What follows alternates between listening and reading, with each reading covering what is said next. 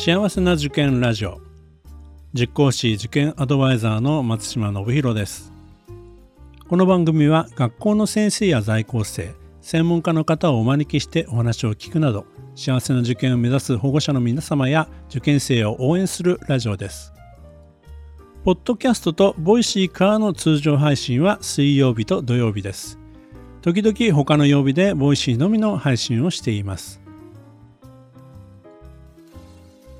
さて今日もですね前回に引き続き東邦大東邦中学校の前川先生と在校生中3生お二人に来ていただいてます。2人の受験生時代のお話や三大行事文化祭以外のね体育祭と音楽祭のことについてもお話しいただいてます。それではどうぞ。なんかお話伺ってて感じたのはやっぱりこう温かさであったりとか雰囲気がねもう本当にいい雰囲気でお話しされてるもうお二人まああの前の2年生と同じクラスだったっていうのもあると思いますけど本当あの前の高校生が出ていただいた回もあるんですよ東邦大さんのですね。でその時も感じたんですけどみんな仲いいなっていう感じをすごく受ける学校さんでまあ、あの今日お話伺っててね環境面とかそういった面ももちろん影響してますでしょうし先生方との距離も近いんですよねきっとね。そうですね、はい、あの受験勉強の時のちょっともし思い出してもらってどうでしたか？6年生の頃大変でした？やっぱり。今の時期から、まあ、これからね夏休みそれから秋に向かって、まあ、今の6年生頑張ってるんですけど。私の場合だと、あのまだこれぐらいの時期にはその東宝はまだチャレンジ校でその受かれる状受かれるか受からないかギリギリの状態で ででそのそれが分かったのがその模試みたいなのでで実際その東方の過去問を解いてみたら結構自分に問題があっていてその合格ラインに到達することが結構多いっていうことがあってでそれでえっと合格できたのでその模試の結果はあまり信じないでほしいなと思います。ナイスアドバイスです。ゆいちゃんの場合はいい意味でとっても負けず嫌いで できない自分に対して悔しいとかできるようになりたいっていうのがすごくあるんじゃないかなと思うんだけどそれが向上心につながってるし実際伸び伸び伸び伸びてってる実態なんじゃないかなと思います。えー、僕の場合はあの小5の後半にあの受験始めたんですけれどもあの消 消毒になった時にはもうその時からあの偏差値が10くらい伸びていてでその影響であの上もっと上の学校も目指してみようかなっていう話になってでえっ、ー、とその夏になってからあの過去問東方の過去問一番最初に解いてみたんですけれどもその時はあのそんなに相性が良くなくてだからどうしようかなとも思ってたんですけれどもあの上の学校の過去問もあの解いてであのどんどん成績が伸びている間にあの東宝との相性も自然に合ってきていたのであの東宝も受けようっていうことに決めました。だからあの最初は過去問との相性が合っていなくてもあの将来的にはあの相性が合ってくるっていうことを信じて勉強をしていた方がいいと思います。おお2人のアドバイスなんかあの別々な話のようだけども最終的には自分でこうこういうふうになりたいと思うところを目指せていけばなんとかなるって話かなと思いましたね。二人ともいいアドバイス本当ありがとうございます。きっとね、これから本当に東邦大東邦をね、目指したいっていう、今のね、6年生でも、あ過去問の点数が取れないなと思ってる人もいるし、あ、過去問結構相性いいかなと思ってる人、いろんな人がいると思うんだけど、二人のそれぞれパターンで合格できるってことなんで、きっと勇気もらえたんじゃないかなと思いますね。うん、ちょっと私が質問しちゃってもいいですか？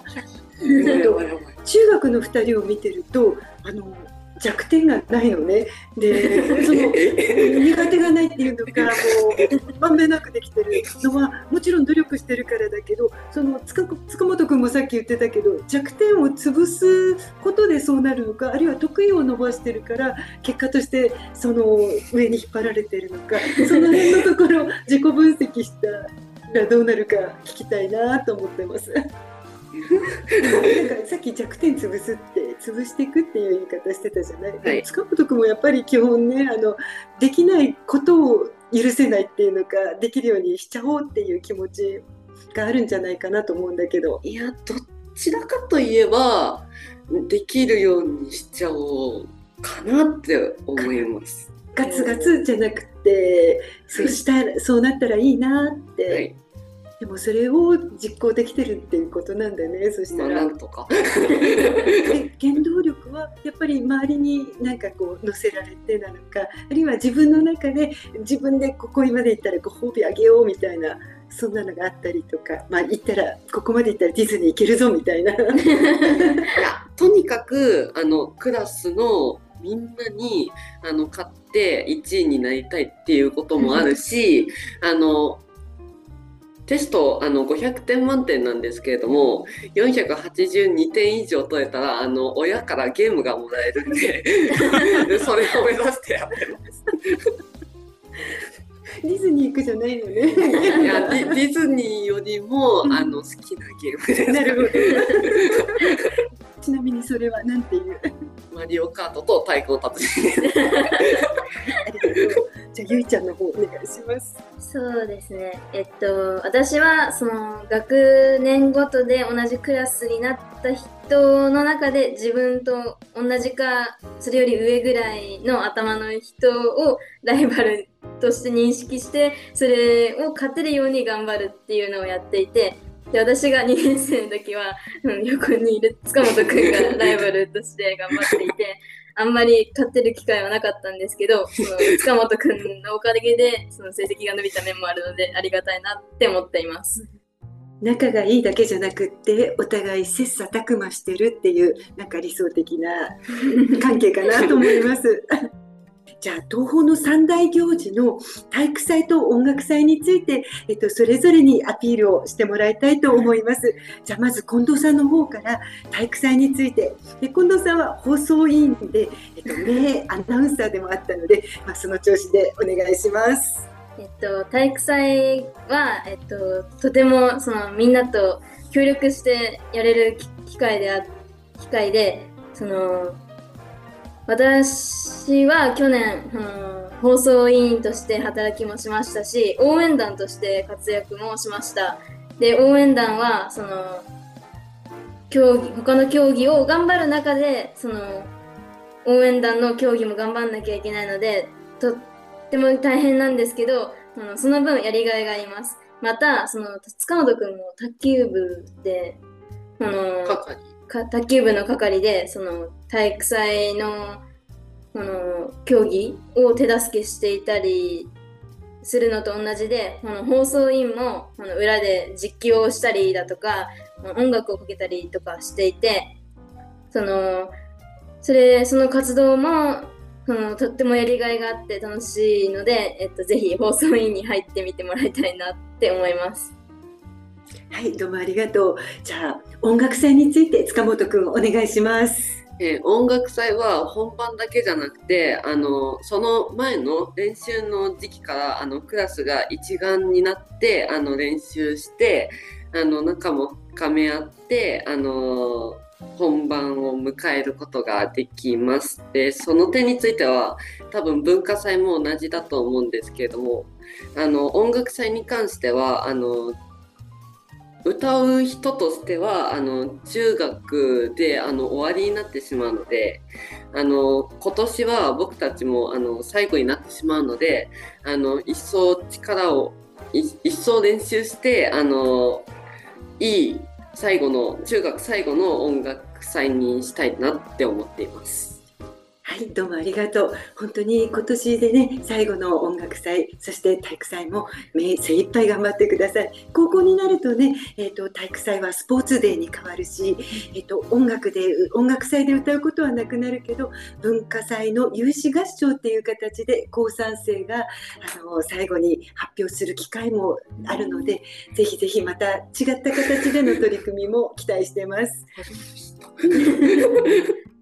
えっと、それでは、えっと、東宝に関してなんですけれども、毎週土曜日学校見学会もやってます。あの、授業風景は遠目で見る形になってしまいますが、それでも広いグラウンドで生徒たちが思いっきり走っている体育の様子、温水プールで一生懸命泳いでいる様子なども見学できますし、また9月にあります文化祭では一般公開もします。